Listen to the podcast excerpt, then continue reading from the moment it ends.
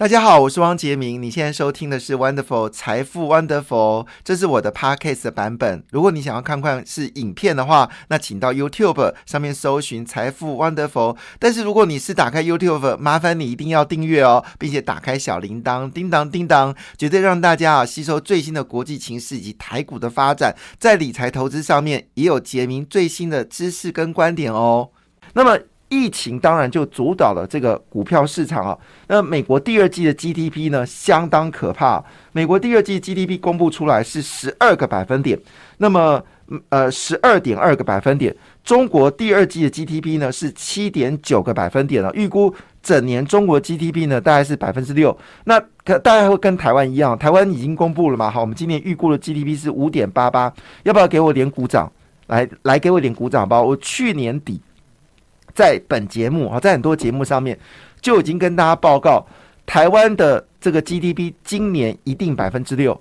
那内需部分稍微有一点点的呃，就是坎坷，因为五六月份的疫情啊，但七月份已经开始明显的复苏了哈。那个从服务业指标来看，已经到所谓的扩张的阶阶段。那么十月份振兴券一下去的话呢，绝对冲百分之六。绝对冲百分之六，所以台湾今年的经济增长呢，可能跟中国一样，你能想象吗？过去十几年我们都输美输中国，但是今年我们可能 GDP 呢会超过中国，当然明年就要看有没有更多的投资来发生了。那么，而且最恐怖的事情是这件事，我也觉得不可思议。我们知道华人呢都很爱储存钱，台湾的这个存款率呢是全世界第三名哦，也日本是第四十名哦，我们已经赢过日本了。台湾人非常爱存钱，这你我都知道。那么美国人爱不爱存钱？我觉得你我都知道，美国人不爱存钱。但是呢，最新的数字哦，美国现在的这个家庭的存了多少钱呢？存了二点六兆美金的超额储蓄，是中国的七倍。是中国的七倍哦，是中国的七倍，所以中国的状况非常的可怜哦。那我不知道为什么这个富兰克林基金哦，最近都在推中国基金哦，这些事呢，大家一定要留意风险哦。为什么呢？因为中国二十四岁以下青年失业率数字已经出来了。中国国家统计部，你要知道中国数字它会掩盖哦。那么掩盖完的数字呢？中国国家统计部公布哦，那么这个。呃，十六岁到二十岁的青年失业率呢是十六点二个百分点呢，十六。点二个百分点的，那么预计呢，中国第三季的 GDP 呢大概会跌破百分之六，主要是因为疫情啊，加上洪灾啊，而且呢，中国的学者呢非常悲观哦，他们说的在年底前呢，消费恐怕没有办法再恢复哦。那么就在这个时候呢，这个中国的沃尔玛，沃尔玛在中国已经开始决定呢，开始要关店了，而且呢。很可能会卖掉它的这个工厂哦，所以呢，疫情的反弹哦，加上水灾的冲击哦，中国经济呢可能还要更缓哦。那么中国怎么办呢？李克强就喊出来说：“那我们就用财政政策来拼就业啊！”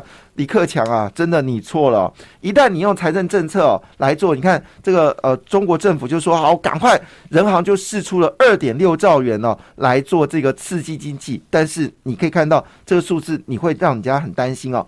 因为呢，最后结果你冲刺经济哦，都是由政府的固定资产来做投资，或者是房地产投资。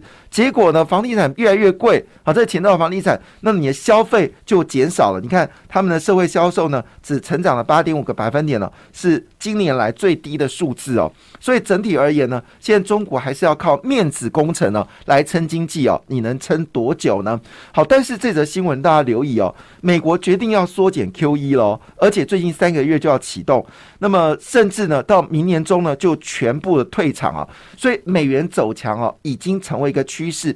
虽然最近黄金哦有稍微上涨啊，但黄金已经不是投资标的物了。美国缩减 QE，证实美国的经济是走向这个成长哦。那么当然，我刚好特别提到，就是我们今年上市柜的半年报呢，真的超闪亮的。那以前台湾有句话，五穷六绝七上吊嘛，八月暑假效应，九月重挫，十月缓步上扬，一年年初效应、暑假效应、圣诞节效应，年初涨得凶。暑假震荡走低，好，圣诞节一定会涨，好，这个台湾的股票的口头诀，好，这个口头禅呢，那以前都五穷六绝，对不起哦。那么刚刚公布第二季的财报呢，有四家的 EPS 呢，就是美股银呢再创历史新高哦，相当可怕。那么其中有一个生技股易安哦，哇，这不得了，这个成长幅度呢好几倍哦，那么这个十几倍，相当的恐怖哦。那么再回来一件事情啊，那就因为半年报公布出来，我们来批判几类，有几家公司呢确实相当惊人哦。其中呢就是这个做封装的。这个奇邦啊，那么呃，这个奇邦呢做的是金图块、金突块这个呃封装哦，它上半年就赚了三块九六哦，那么就接近四块钱，所以按照这比例，今年应该可以赚到八块钱，股价只有六十三点二。那其中一档股票非常意外，就是做罐子的红泉哦，红泉上半年赚四点一九元呢。四点一九元呢，那今年大概可以赚八块钱哦，股价只有五十点四哦。那么冠德也交出很可怕的成绩单哦，当然股价已经涨到一百四十一了哈。他们上半年交出了三点八五。另外就新复发哦，真的呃，对不起啊，这是纯益的增长，不是股价，说错了，是纯益的增长啊。刚才讲不是股价哦，我说红泉上半年纯益增长五十点四，不是股价五十，我要更正哦。那么奇邦呢，上半年的税后纯利呢是六十三点。二的增长啊，不是不是股价要更正哈，但是呢，以他们获利啊，像是这个乔奇邦啊、国桥、新复方、冠德，还有红准跟红泉呢，都交出很好的成绩单，我真的很意外啊。做罐子的公司哦，上半年可以赚四点一九啊，那今年大概可以赚八块钱哦。那当然，我们讲货柜人跟散装货运是不同的故事哦，因为。这个散装货运人呢，呃，我们说货柜人呢，这个所谓的航海王呢，因为最近呢受到这个筹码面的问题哦，虽然业绩好，但股价呢还是涨不动哦。但散装货运人不一样，散装货运人好到二零二四年呢，主要因为全世界呢推动基础建设，所以呢，以目前来看哦，台航的董座就说，散装货运好到不行哦。二零二四年是我听到比较保守的，我听到的数字呢，其实散装货运人会一路好到二零二五年哦，跟钢铁的好处一样的。那中钢呢？公布七月份的获利哦，再创新高，年增率几倍？你知道十一倍哎！好了，这个情况下呢，当然联电呢也跟调高了这个呃数字哦。那么台积电呢已经确定哦，就是全世界有一个很厉害公司叫超维。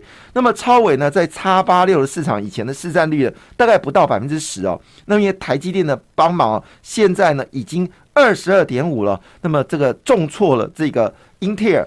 那么当然，这里面一定要提到超维，其实有些伙伴呢，股价都涨很凶，包括祥硕，这已经千元股票，全年哦也是六七百块股票。那其中大家留意哦，那直接讲重点，就留意茂达跟瑞昱啊，妙茂达跟瑞，那茂达有点贵哦，呃瑞昱有点贵，茂达。跟信华啊这两家公司哦，这是超维概念股哦，可以留意一下他们上涨的空间哦。